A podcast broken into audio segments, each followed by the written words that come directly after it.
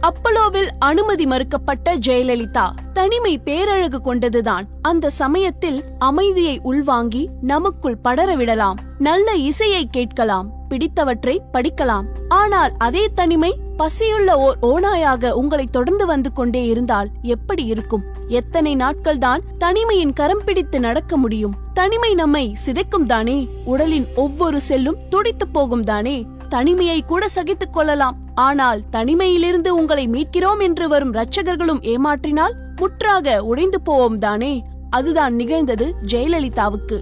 அவரே சொல்கிறார் கேளுங்கள். என்னை முன்னேற்ற பாதையில் நடத்தி செல்லவும் எல்லா கஷ்ட காலங்களிலும் எனக்கு துணையாக நின்று ஊக்குவித்து உதவி செய்யவும் என் தாயைப் போல யாரும் இல்லாவிட்டாலும் உறவினர் என்ற முறையில் ஒரு சிலர் இருந்தார்கள். அவர்களிடம் மன ஆறுதல் பெற்று என் கவலையையும் இழப்பையும் மறந்து கலையுலகில் பயணம் செய்ய முயன்றேன். ஆனால் எண்ணியபடி முடியவில்லை. ஏற்கனவே மன நிம்மதியை இழந்திருந்த எனக்கு மற்றொரு பேரடி. நம்பியிருந்த அந்த உறவினர்கள் என்னை நன்றாக ஏமாற்றி விட்டார்கள் நான் மிகவும் குழம்பிப் போனேன். பகவானே யாரை நம்புவது எப்படி நம்புவது? என்று அவர் கூறியிருந்தார். இது அவர் ஆயிரத்தி தொள்ளாயிரத்தி எழுபத்தி ஒன்பதாம் ஆண்டு பகிர்ந்தது.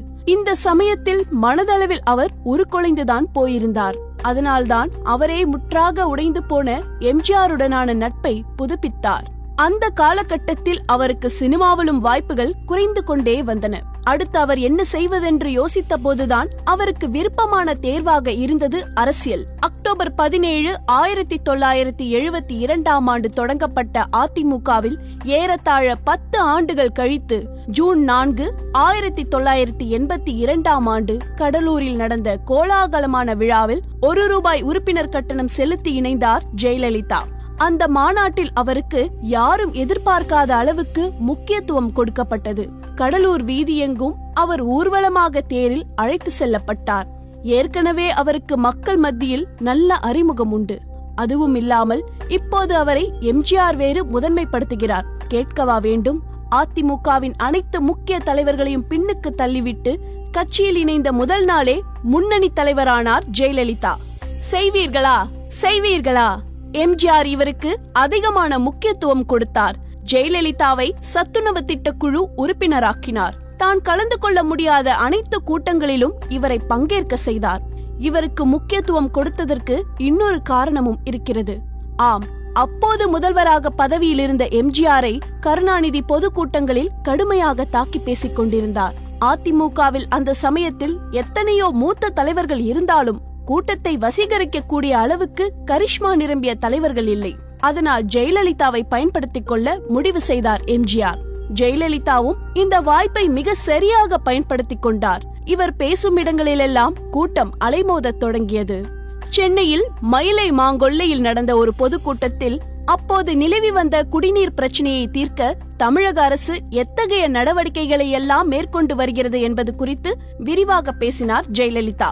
அந்த கூட்டத்தை ஒரு வார இதழ் இவ்வாறாக பதிவு செய்திருந்தது. குடிநீர் பிரச்சனையை தீர்க்க தமிழக அரசு போர்க்கால நடவடிக்கை எடுத்து வருகிறது என்பதை எடுத்துக்காட்ட அவர் எடுத்து போட்ட புள்ளி விவரங்களும் கணக்குகளும் அடே அப்பா சத்துணவு திட்ட குழுவின் உறுப்பினரான அவர் கொடுத்த புள்ளி விவரங்களை காவல்துறையை சேர்ந்த சிலரே ஜீப்பில் அமர்ந்து கொண்டு குறிப்பெடுத்துக் கொண்டார்கள் என்று சிலாகித்து எழுதியிருந்தது. தேர்தல் சமயத்தில் அவர் உரையாற்றும் போதெல்லாம் செய்வீர்களா செய்வீர்களா? என்று மக்களுடன் கேள்வி கேட்டு பதில் வாங்கி உரையை முடிக்கிறார் அல்லவா? இந்த பாணியைத்தான் அவர் தொடக்க காலத்திலிருந்தே கடைபிடித்து வருகிறார். அப்போது நடந்த கூட்டங்களில் நீங்கள் கருணாநிதியின் தீங்கிழைக்கும் பேச்சை நம்புகிறீர்களா? அவர் சொல்வதையெல்லாம் ஆமோதிக்கிறீர்களா? என்று மக்கள் முன் கேள்வியை வைத்து பேசியிருக்கிறார். இந்த பாணி அவருக்கு நன்கு கை கொடுத்திருக்கிறது. நடிகை என்ற பிம்பத்தை தாண்டி ஓர் அரசியல் தலைவராக மக்கள் மனதில் பதிய தொடங்கினார். கொள்கை பரப்பு செயலாளர் ராஜ்யசபா எம்பி என அவருடைய வளர்ச்சி நாளுக்கு நாள் மேலே போகத் தொடங்கியது. கட்சியின் இரண்டாம் கட்ட தலைவர்களுக்கும் இவரை சாதாரணமாக எடுத்துக்கொள்ள முடியாது என புரிய தொடங்கியது. எப்படியாவது அவரை வீழ்த்த வேண்டும் என்று காய் நகர்த்திய போதுதான் நாம் முந்தைய அத்தியாயத்தில் பார்த்த அந்த டெல்லி சம்பவம் நடக்கிறது. ஜெயலலிதாவை பற்றி பக்கம் பக்கமாக புகார் வாசிக்க தொடங்குகிறார்கள். மீண்டும் எம்ஜிஆருக்கும் ஜெயலலிதாவுக்கும் இடையே முரண்கள் முளைக்கத் தொடங்குகின்றன. இதே காலகட்டத்தில் அதாவது அக்டோபர் ஐந்து ஆயிரத்தி தொள்ளாயிரத்தி எண்பத்தி நான்காம் நாள் எம்ஜிஆருக்கு உடல்நிலை சரியில்லாமல் போகிறது. அப்பலோவில் அனுமதிக்கப்பட்டார். அனுமதி மறுக்கப்பட்ட ஜெயலலிதா.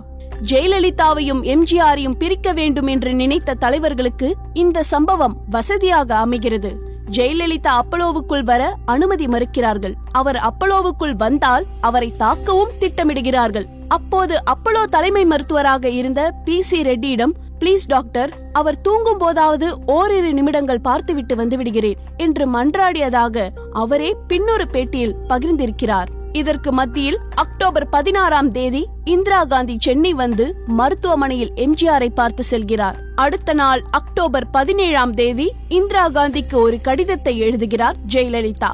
அதில் அம்மா நீங்கள் சென்னை வருகிறீர்கள் என்று ஒரு வார்த்தை எனக்கு சொல்லி இருந்தால் நான் விமான நிலையத்துக்கே ஓடோடி வந்திருப்பேனே. என்னிடம் யாரும் சொல்லவில்லையே. என் தலைவரை பார்க்க நீங்கள் தான் அம்மா ஒரு வழி செய்ய வேண்டும். நான் வேறு யாரு உதவியை நாட முடியும்? என் அன்னையான உங்களைத் தவிர இந்த சோதனையான நேரத்தில் எனக்கு உதவிட வேறு யாரும் இல்லை அம்மா என்று எழுதுகிறார். இரண்டு நாட்கள் கழித்து டெல்லியிலிருந்து காங்கிரஸ் மூத்த தலைவர்கள் ஆர். கே. தவானும் ஜி. பார்த்தசாரதியும் ஜெயலலிதாவை தொலைபேசியில் தொடர்பு கொண்டு ஆறுதல் கூறுகிறார்கள். இந்திரா காந்தி அம்மா சென்னைக்கு வருவது குறித்து திடீரென முடிவெடுக்கப்பட்டதால் யாருக்குமே தெரிவிக்கவில்லை. உங்களுக்கு சொல்லவில்லையே என்று தவறாக எடுத்துக்கொள்ள வேண்டாம் என்று இந்திரா காந்தி அம்மா சொல்ல சொன்னார்கள்.